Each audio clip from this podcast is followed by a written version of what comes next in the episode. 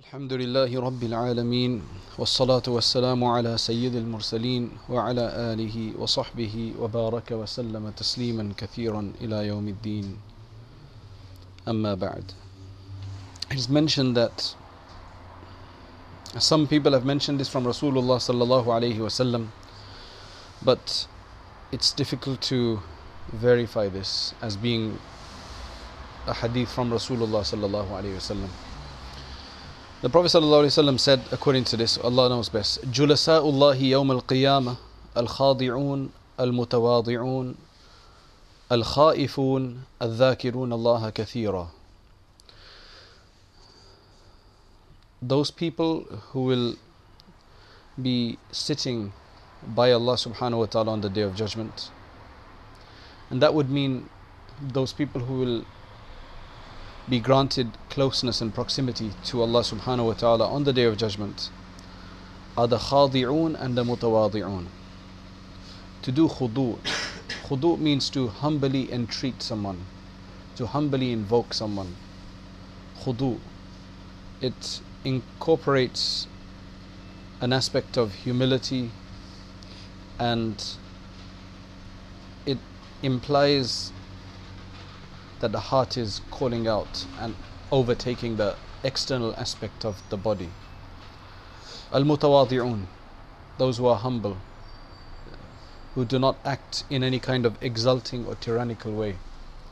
So basically, you can see that these are soft, humble, focused people with the entire focus on Allah subhanahu wa ta'ala. Al khaifun, they're fearful that Allah may not accept. They're fearful that they may not be fulfilling the rights of asking Allah subhanahu wa ta'ala. Because the more we learn about Allah subhanahu wa ta'ala, the more we understand that there are rights of Allah to be fulfilled. He has a certain right. That's why the awliya they say, Ma arafnaka haqqa ma'rifatik. We may have recognized you, but we haven't recognized you to the level that is your right to be recognized. So the haqq of it. Because the more you, you see, when there's anybody, when you see them first time, you may not consider them to be anything great. The more you learn about them, their knowledge, their position, their influence, then it suddenly fills your heart up about that person. Whereas when you first saw them, you thought it's just another normal person. The more a person knows about Allah subhanahu wa ta'ala, they understand that there's a lot of respect that has to be given to Allah subhanahu wa ta'ala. While He is very clement and forgiving, and He pardons a lot, and He's very merciful and very forbearing. But when you know now, then you have to be more careful. Now, if it's a person that other people respect, but the person doesn't really have anything, and there's no substance there to start with, then it's not going to have the same effect. It may have initially an effect, but eventually people will see through that. But with Allah subhanahu wa ta'ala, He is everything. So there's no way that can, there's no way that there's going to be anything that is going to be a matter of deception. It's going to be just very clear cut. Anybody who st- starts to see His names, uh, think about His names, read the Quran about it, start to feel Allah subhanahu wa ta'ala in their life, then they will understand this.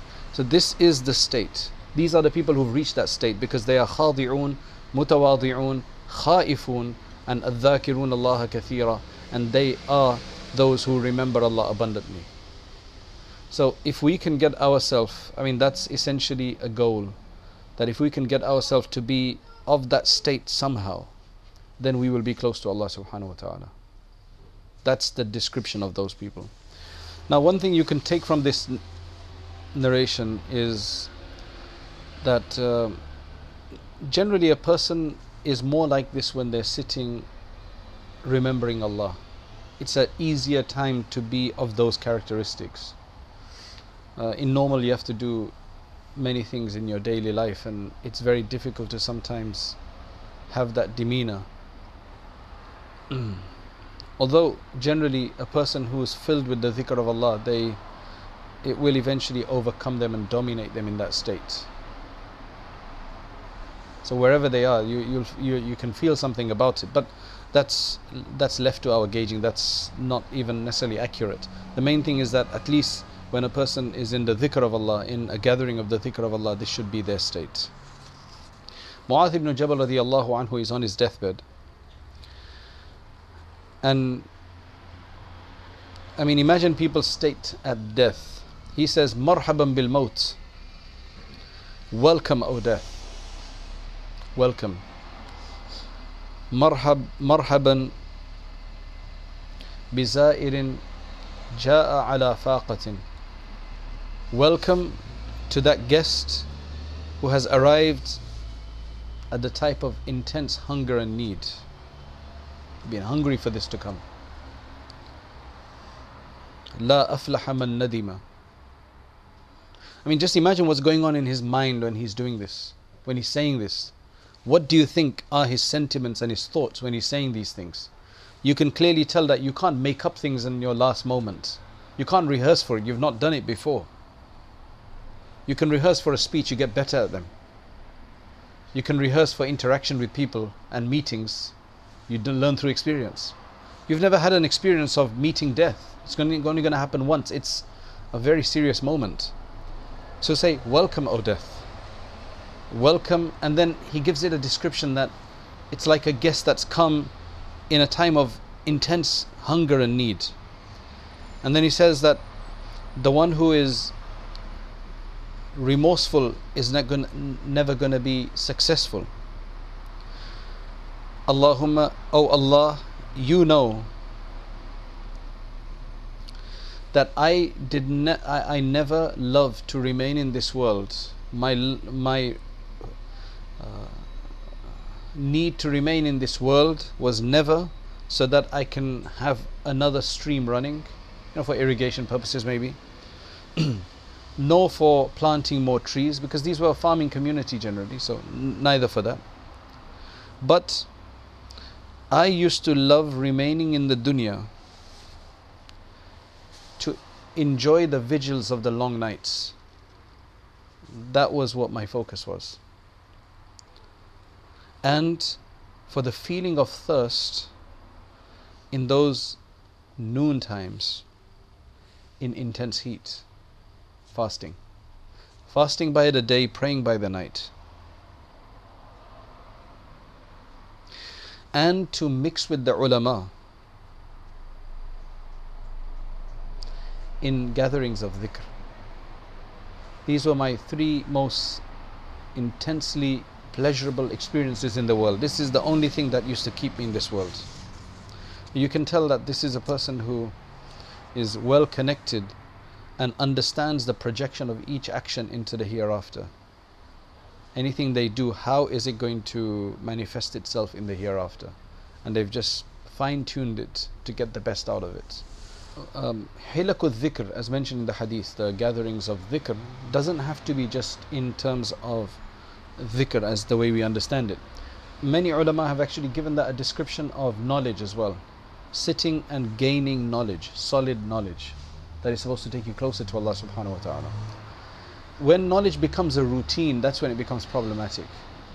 So you have many ulama as well who've been through the system but they've not drawn closer to Allah subhanahu wa ta'ala except by the minimal amounts that you would do by knowing so much. Do you understand? They haven't taken it really and benefited from it immensely as you would do if it's non routine. This is not to say that you shouldn't do it. It has to be done. You have to know, you have to learn. But a person hasn't taken the full potential of that. The frame of mind wasn't right. It was maybe more about exams, more about completing the course, or maybe knowing something just to become more knowledgeable in the sense in the sight of people maybe. So the focus and the the the motivation was wrong. But there is still a benefit because ilm has to bring a benefit. So there's still a benefit but it's not what it could have been. It could have been 100 times superior to that so that's why Ata al-Khurasani says that majalis al-dhikr majalis al-halali wal-haram that the gatherings of dhikr we're talking about, they are the gatherings in which halal and haram are discussed. of course with a view to follow كيف تشتري وتبيع وتصلي وتصوم وتنكح وتطلق وتحج وأشباه ذلك how you will buy and sell otherwise we could be doing so much makruh or haram in our bay, in our in our buying and selling. How you pray how you fast. How you marry how you should divorce. Big issue. It impacts i mean marriages they say half of faith. And if your marriage is going wrong half of your faith is probably going wrong. And it's true because it, it's such a you know one is your job is going wrong. That's really impactful. But at least you can escape from that and come home and maybe look for another job but if your marriage is going wrong and every day you're in a situation at home there's just huge tension rowdiness arguing then you can imagine it's going to affect your faith your salat. How is your, what's your salat going to be like? What's the fasting going to be like? Because a number of these things we do in a kind of a setting in a family setting. What the hajj how you make hajj and things like that. In fact abu sawar al-adawi he was in a in a class where knowledge was being disseminated. And there was a young man with him. There was a young man in that gathering as well. He suddenly said to them say subhanallah walhamdulillah. Like in the middle of studying tafsir or whatever it was he said say subhanallah walhamdulillah. So Abu Sawar got really angry. He said that, what do you think we're doing then? You think this is something different to... So that person hadn't understood. He thought that dhikr is only when you sit down specifically ritually for dhikr. Then it means that this person hasn't really got it because his dhikr is ritual and his learning is ritual. They're not full of substance. He feels that dhikr has to be very specific that this cannot incorporate dhikr. And he thinks his ilm is devoid of dhikr. So that separation shouldn't be there. Though there is a zahiri separation in the sense that this is pure dhikr and this is dhikr in a different sense. But it all should be remembrance of Allah because that's what all of this is for and it should be for. Why are we studying tafsir or hadith or aqidah or anything like that? It should be to better know Allah and better fulfill the rights of Allah subhanahu wa ta'ala. This is very important for anybody studying knowledge to get the best out of their knowledge. so he got really angry. And Imam Ahmad has related this in his Kitab al-Zuhd.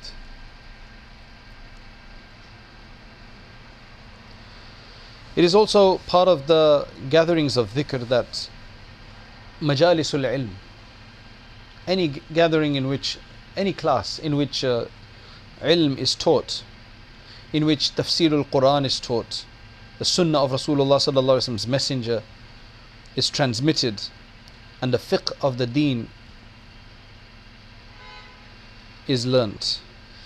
According to a lot of people, those kind of gatherings are even superior to the gatherings of the dhikr of Allah, of just pure tasbih, tahmeed, and takbir, because they fulfill the obligation of fardul ain and fardul kifaya.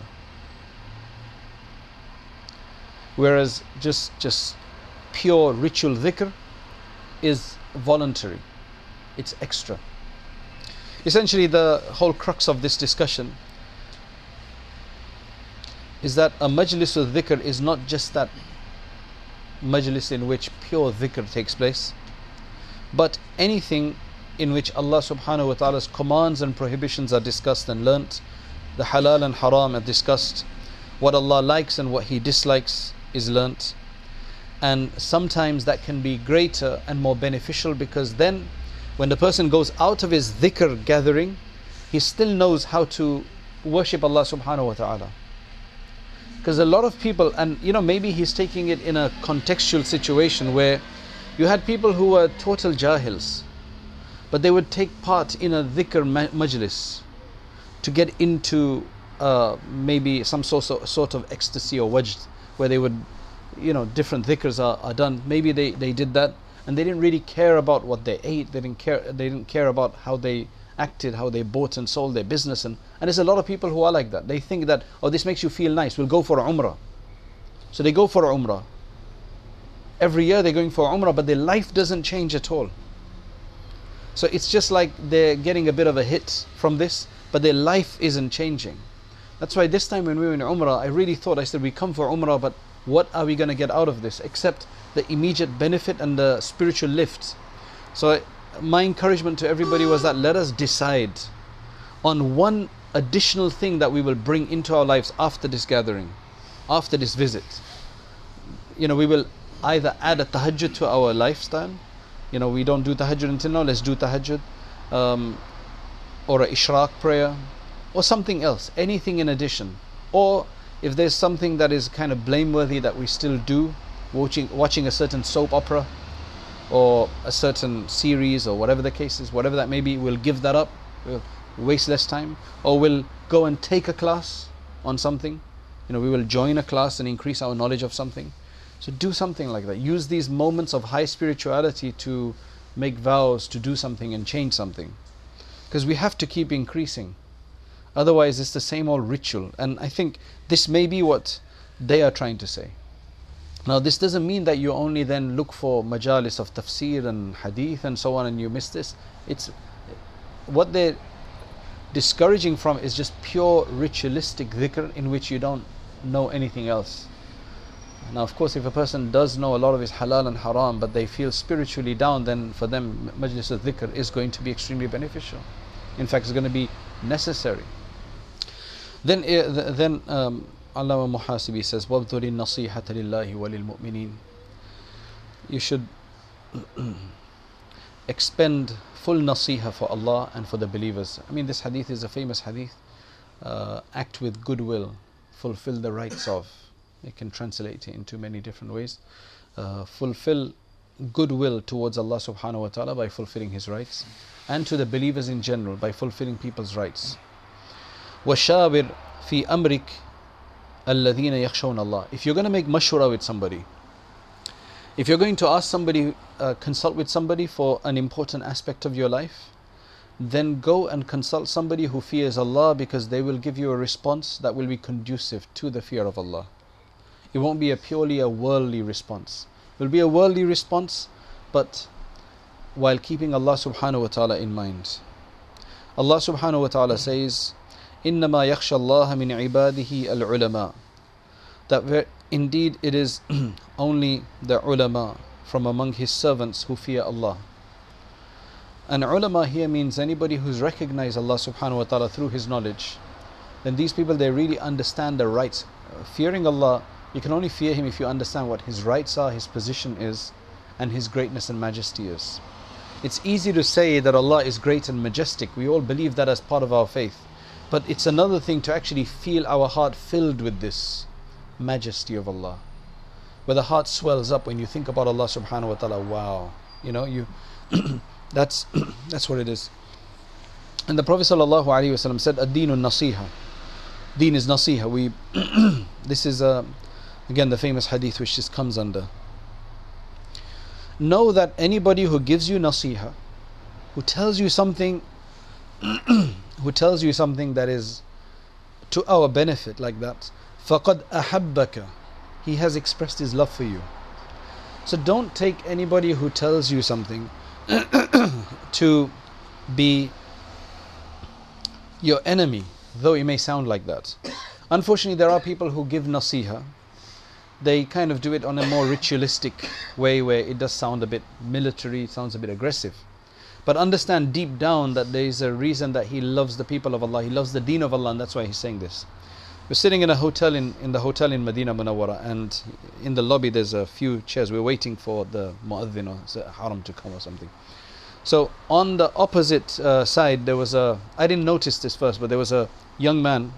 He wasn't part of our group. He had these uh, shaved sides or short back and sides or uneven haircut I can't remember if it was shaved or it was just small. So this older Arab gentleman comes along and he says, um, he says, uh, is he part of your group? So I looked and I said, no, he's not part of my group. So he says, yeah, he's got this, you know, he, I understood what he was saying is that he's got the haircut. Now, you don't generally see that happening, that people come and are concerned about these things. Especially this, which would be considered minor by many people. by many people, this would be considered minor, unfortunately. So, I was a bit busy because I, I was entertaining the guest or waiting for the guest, uh, and wait, uh, some of his or his people had already come or something like that, so I couldn't really leave them anyway. So then this person went to them and he uh, went to that person and he started speaking. I don't know what happened after that, but clearly the reason he's doing this is not to shame him because he he first tried to ask me to tell him because he thought if I'm his uh, group leader or something and I know him, then it would be better coming from me because I know the person. So clearly, this guy wasn't just coming and grabbing him and saying this is wrong. So anybody who gives you nasiha, take it that he loves you. He's got a love for you. Shaitan's going to try to make us think that he hates me, so he wants to criticize me, he wants to put me down. That's why he's telling me. And woman dahanaka faqad ghashak. And the one who acted in the opposite way, what's the word for that? The one who kind of glossed over your problems, right? Um, he has actually deceived you because he's not acting to your benefit in the hereafter, for the hereafter. He's just too tolerant of you. He's never going to tell you. One is, of, of course, you, you know, you don't expect people to be told straight away because that puts a lot of people off. They expect some love to, uh, some trust to be built, and then after that, you tell somebody. As long as you've got that focus to do that with people. ومن لم يقبل نصيحتك فليس بأخ لك and anybody who doesn't accept your nasiha, then he is not your brother. One thing we have to remember in this time, nobody wants to do nasiha of anybody else. To such a degree that even people on the mimbar or in a Friday bayan or in general bayans don't want to say what's going wrong because they feel they're going to upset people and they won't get popularity or people won't come and listen to them on the street as well, this is not supposed to be just the job of the ulama. This is supposed to be done between us, within families and everything. That we tell people that, look, this is not nice. Whatever the case is. There is so much more tolerance than there used to be before. Some tolerance, you know, the positive tolerance is a good thing, but there is just so much tolerance that we don't say anything to anybody anymore. People are scared of it. What that what that does is that if there is one person doing something which is very, very unsavory, wrong, blameworthy, nobody tells them anything, then that becomes accepted. Other people see and they think it's accepted as well.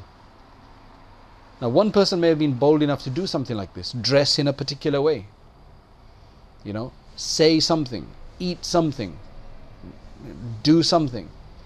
And if nobody frowns upon it and says something to them, then others will, who also had this intention in mind to do that, will also start doing it. It just creates a problem. That's why there's a poet who says that they want it that nobody does nahi anil munkar, uh, amr bil ma'ruf and nahi anil munkar. So then everybody becomes the same on equal footing. Individuals is the modern society, right?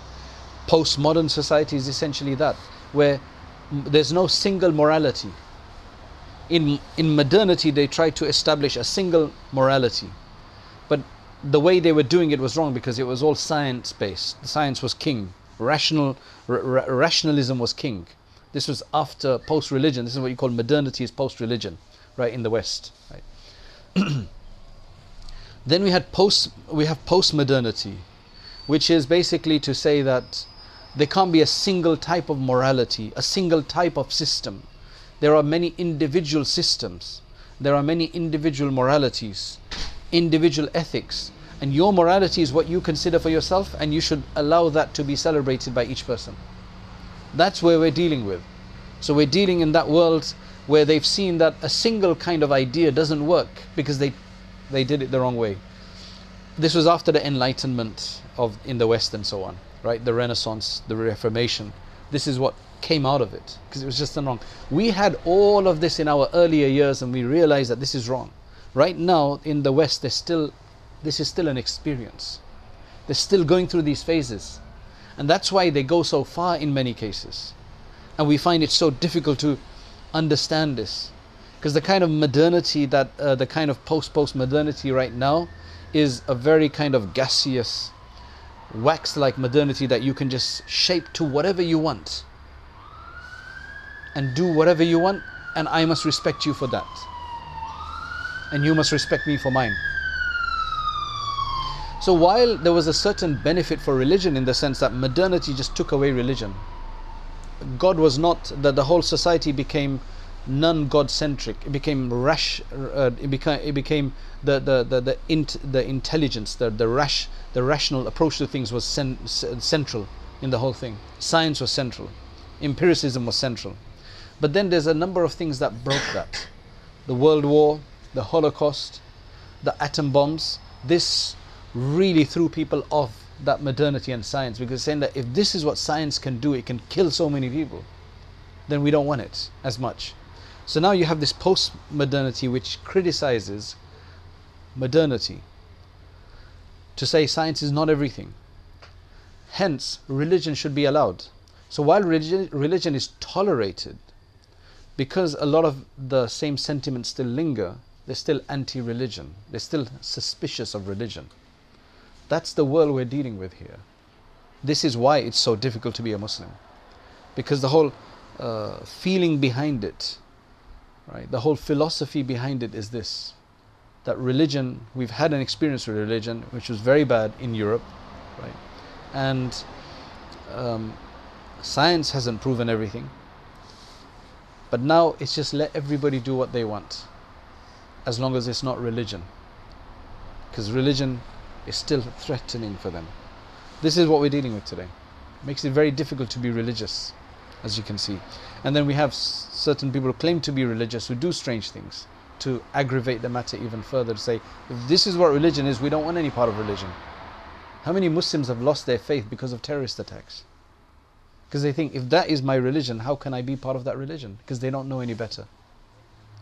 So I think these attacks, they actually alienate Muslims. A lot of weak Muslims, it alienates them. And the very extreme end of people, it just, it, it only satisfies them. You know, the people who want to see some action, you know, in a crazy way, this is the only kind of people it satisfies. The vast majority in between, it doesn't satisfy them because it makes life just generally difficult for them.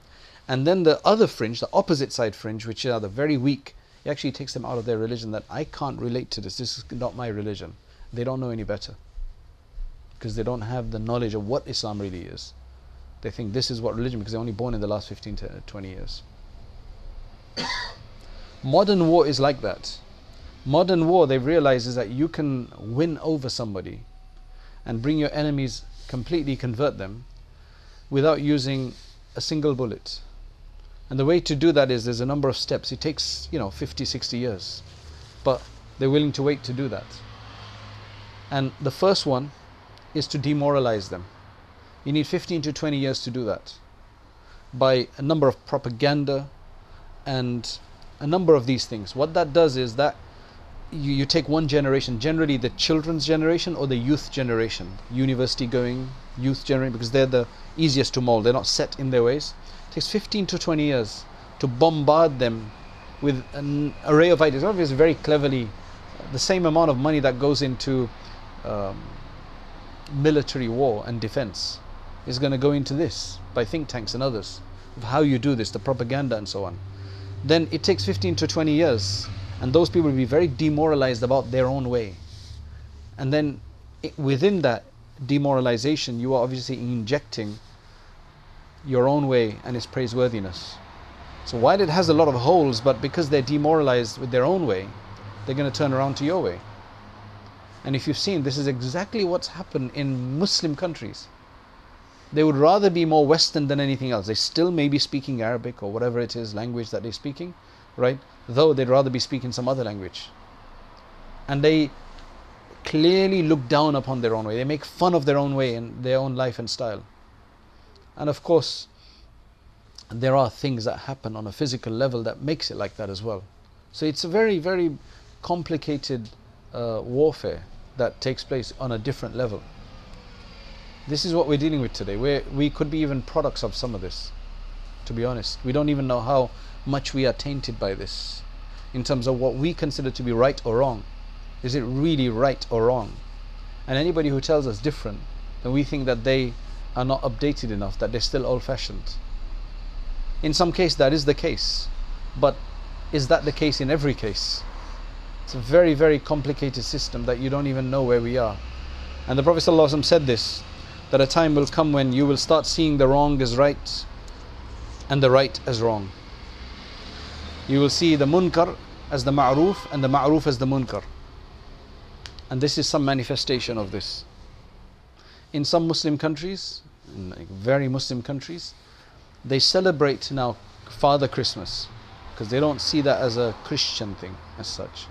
They won't do Christmas, Christmas, but they have Father Christmas. And Christmas is much more exciting in the schools and that because they have a lot of Western teachers, right? Teaching English there in those countries. So Eid is not very exciting because it's got a prayer aspect, right? Whereas Christianity, there's no prayer aspect for the common person. You know, the common person, even in the West, that celebrates Christmas, there's no prayer.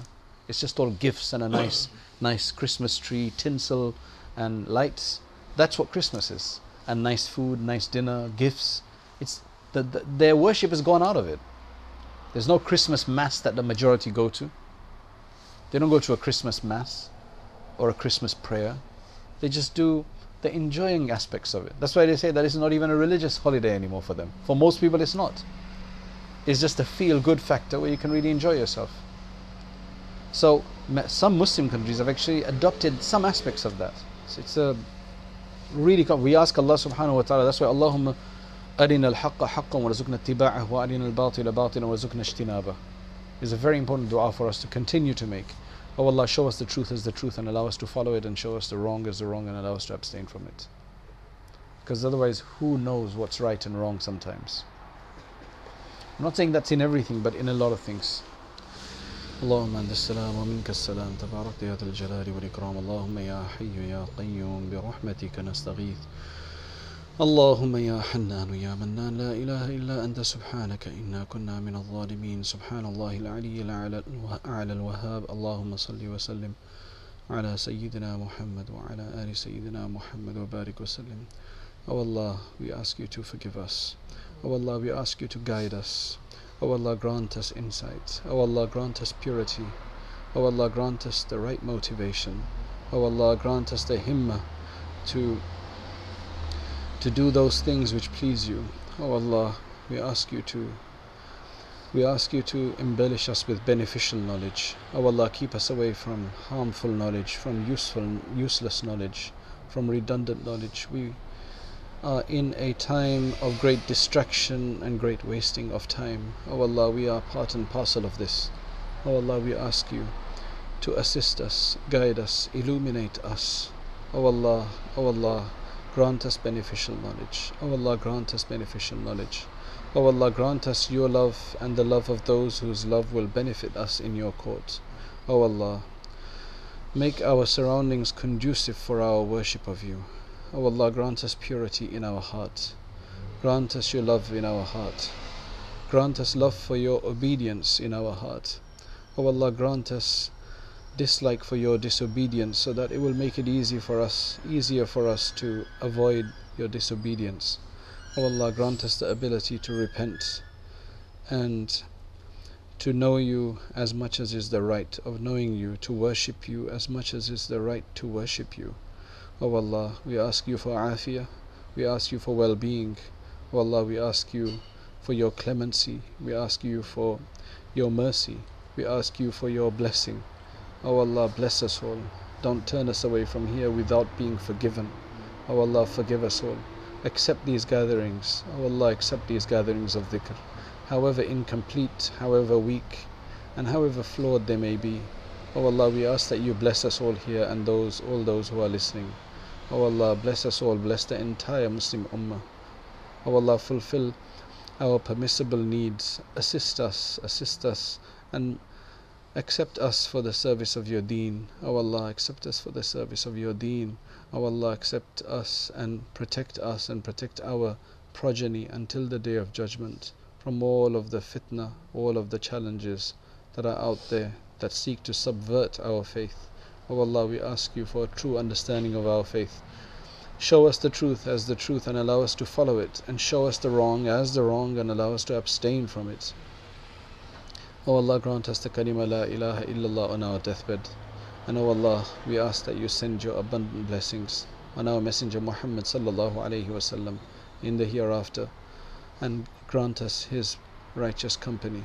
سبحان ربك رب العزة عما يصفون وسلام على المرسلين Alhamdulillah.